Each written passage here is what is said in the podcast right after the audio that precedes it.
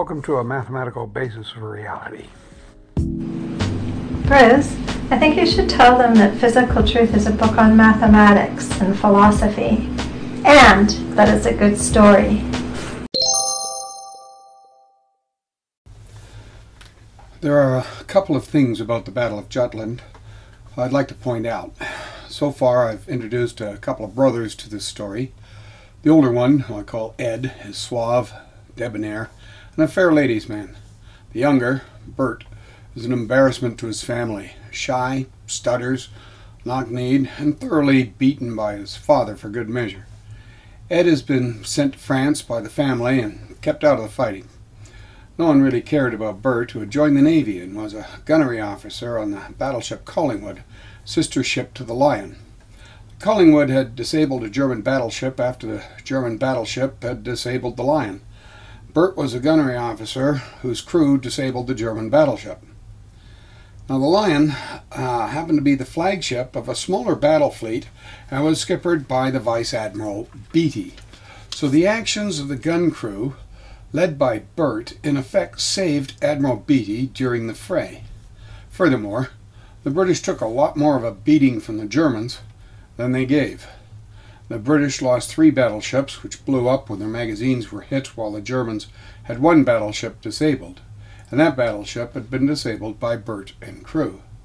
Throughout the battle, Admiral Jellicoe mistrusted intelligence sent to him by the British Admiralty on land.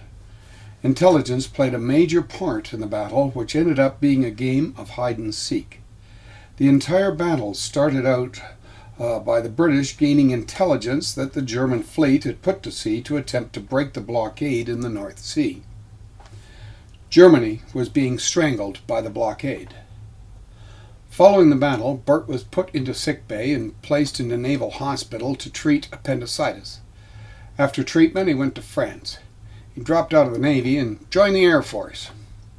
My dad did that in the Second World War. My dad was in the New Zealand Navy and switched to join the New Zealand Air Force in the Pacific Theatre. The British commander of the Pacific Forces found my dad playing God Save the Queen on a piano with his nose. The commander of British Pacific Forces immediately made my dad his adjutant. Dad continued to fly sorties. He flew a Hurricane and, as adjutant, had access to some of the lesser-known stuff of the war. In the First World War, the Air Force was a very new thing. British Air Force was known as the Royal Flying Corps. On the 23rd of October, Bert flew to the RAF's, the RAF became an independent Air Force in 1918, and I was looking at the Battle of the Somme, because that was important for the Air Force, which is July 1st, 1916 to November 18th, 1916. So Bert wasn't in France by that time. So anyway, following the Battle of Jutland, this is where Bert starts to disappear from view. He flew out of Nancy, France. Mostly planes were used for reconnaissance. At the same time, a Canadian by the name of Bill Stephenson, who was also flying for the Royal Flying Corps. Now, Bill had a reputation. Bill was a war ace, by the way. He shot down many German planes. Bill had a reputation for flying with antennae stuck out all over his plane, which he said he could use to detect more about the enemy. Nancy is more to the south of the line along the France-German border. From what happens later on in the story, I'm pretty sure Bert and Bill met, and Bert would have been fascinated with Bill and his contraptions. Pilots in the First World War had an average life expectancy of about 10 minutes after taking to the air. That being said, Bert would have gained a new perspective on warfare than had been given to people previously. That is, an aerial view. People had previously been in balloons during warfare, but being in a plane and being able to fly to places overhead the enemy in friendly areas at will is a different thing entirely. Even during the short span at the end of World War I, Bert must have gained tremendous insight into the overall logistics of frontal warfare, supply lines, movements of troops and artillery, communications, topography, and so on, which all play out on a battlefield. The experience would prove to be invaluable in translating a large-scale and overall battle plan into the myriad and small movements and strategy that make up the overall plan. The Royal Flying Corps was a part of the British Navy, so Bert was really still in the British Navy. On April 1, 1918, the Royal Flying Corps and the Royal Naval Air Service amalgamated and became the Royal Air Force, the RAF. The founder of the RAF was none other than Bert. I was surprised to find that out. Bert, in the background and keeping quiet, founded the RAF. The commander of the Royal Flying Corps, and very close friend of Bill Stephenson, from Winnipeg, Canada, was Admiral Blinker Hall, also known as Blinky. Now, not to be confusing, Bill Stephenson came from Winnipeg. Blinky came from England. It appears that the three men, near the end of the First World War, were in contact with each other.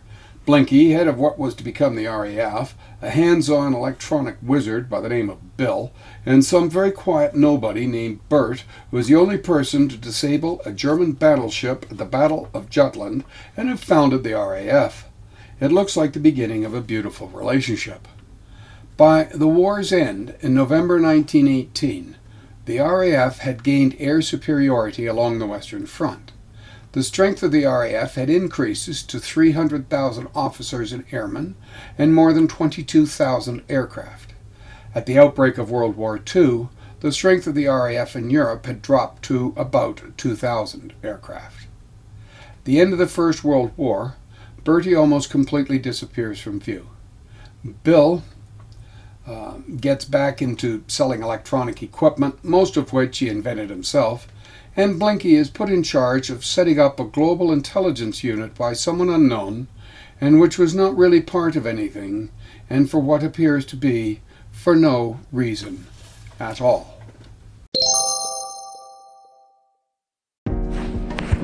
Thanks for listening, everybody. If you liked what you heard, you may subscribe in your podcast provider, and perhaps share in various social media sites.